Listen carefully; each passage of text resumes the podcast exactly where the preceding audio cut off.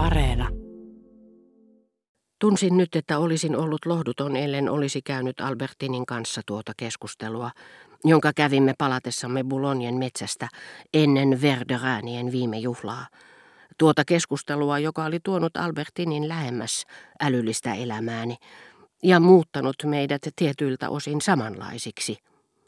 Sillä vaikka muistelinkin hellästi hänen älyään, hänen hertaisuuttaan, se ei suinkaan johtunut siitä, että ne olisivat olleet suuremmat kuin muilla tuntemillani henkilöillä.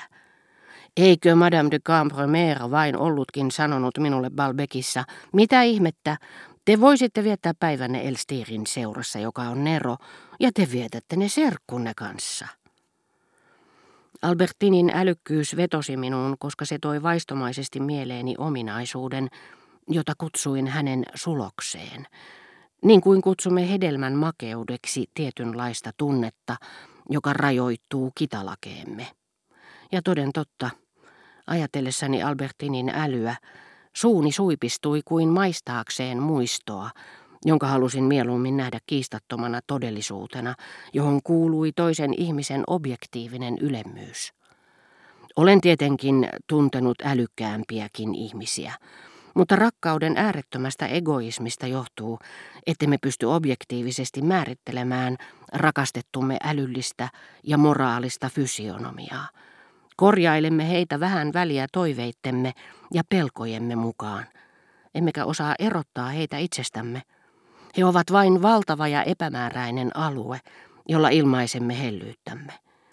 Meillä ei ole omasta ruumiistamme jossa alinomaa tulvivat niin monet nautinnot ja tuskat, yhtä selvää kuvaa kuin puusta, talosta tai ohikulkijasta. Ja olin ehkä tehnyt väärin, kun en ollut sen enempää yrittänyt tutustua Albertiniin sellaisena kuin hän oli. Samoin kuin olin hänen viehätysvoimansa suhteen ajatellut pitkään vain sitä, millaisena hän muistoissani oli vuosien saatossa esiintynyt – Samoin kuin olin yllättynyt huomatessani, että hän oli oma-aloitteisesti muuttunut parempaan suuntaan, mikä muutos ei johtunut yksinomaan perspektiiviharhasta. Aivan samoin minun olisi pitänyt yrittää ymmärtää hänen luonnettaan, kuten kenen tahansa luonnetta.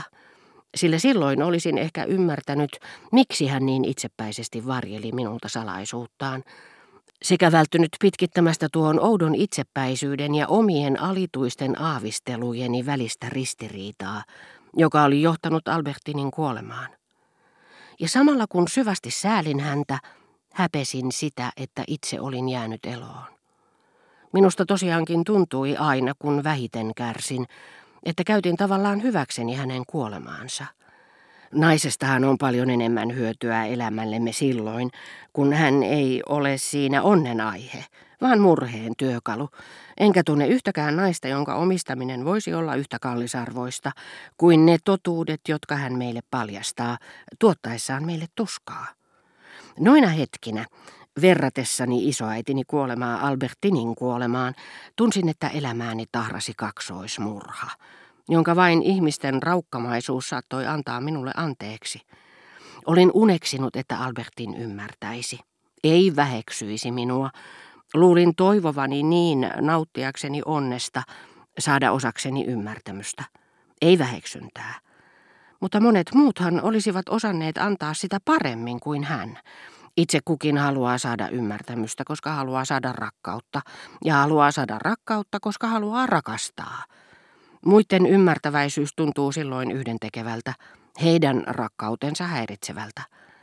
Iloni siitä, että olin omistanut jotakin Albertinin älystä ja sydämestä, ei johtunut niiden arvosta sinänsä, vaan siitä, että niiden omistaminen merkitsi astetta enemmän Albertinin totaalisessa omistamisessa, joka oli ollut päämääräni ja unelmani siitä pitäen, kun hänet ensi kerran näin. Saattaa olla, että puhuessamme jonkun naisen hertaisuudesta me vain heijastamme häneen sen nautinnon, jota tunnemme tavatessamme hänet, aivan kuin lapset sanoessaan, rakas pikku sänkyni, rakas pikku tyynyni, rakkaat pikku orapihlajani. Se muuten selittääkin, etteivät miehet koskaan sano, miten hertainen hän onkaan naisesta, joka ei heitä petä. mutta sanovat näin useinkin naisesta, joka pettää. Madame de Cambremer oli oikeassa sanoessaan, että Elstir oli henkevämpi. Mutta me emme voi arvioida samalla mittapuulla sellaisen ihmisen henkevyyttä, joka kaikkien muiden tavoin on ulkopuolellamme ja kuvastuu ajatustemme taivaan rantaan. Emme voi verrata häntä sellaiseen ihmiseen, jonka olemme satunnaisen, mutta sitkeähenkisen virheen seurauksena paikantaneet omaan ruumiiseemme, jopa niin, että kun jälkikäteen pohdimme, katsoiko hän mahdollisesti tiettynä päivänä erästä naista pienen rannikkolaisjunan käytävässä, se aiheuttaa meille yhtä kovia tuskia kuin kirurgi, joka etsii sydämestämme luotia. Yksinkertainen voisarvi, jonka syömme, tuottaa meille enemmän mielihyvää kuin kaikki Ludwig 15 tarjotut jänispaistit, peltosirkut ja teeret, ja ruohonkorsi, joka värisee muutaman sentin päässä silmiemme edessä, voi vuoristossa levähtäessämme peittää näkyvistämme vuoren huipun pyörryttävän kärjen – jos se sijaitsee muutaman virstan päässä. Sitä paitsi ei ole virhe ensinkään pitää arvossa rakastamansa naisen älyä ja ystävällisyyttä, vaikka ne vähäisiä olisivatkin. Virhe on jättää huomiotta toisten äly ja ystävällisyys. Valhe herättää suuttumuksemme ja hyvyys kiitollisuutemme, niin kuin niiden aina pitäisi tehdä, vasta kun ne tulevat rakastamaltamme naiselta, ja lihallisella halulla on ihmeellinen mahti palauttaa älyarvoonsa ja moraalinen elämä tukevalle pohjalle. En koskaan enää tapaisi tuollaista taivaan lahjaa, ihmistä, jonka kanssa voisin puhua kaikesta, jolle voisin uskoutua. Uskoutuakko? Mutta eikö ollutkin toisia, joiden kanssa olin luottamuksellisimmissa väleissä kuin Albertinin? Eikö minulla toisten kanssa ollutkin enemmän puhuttavaa?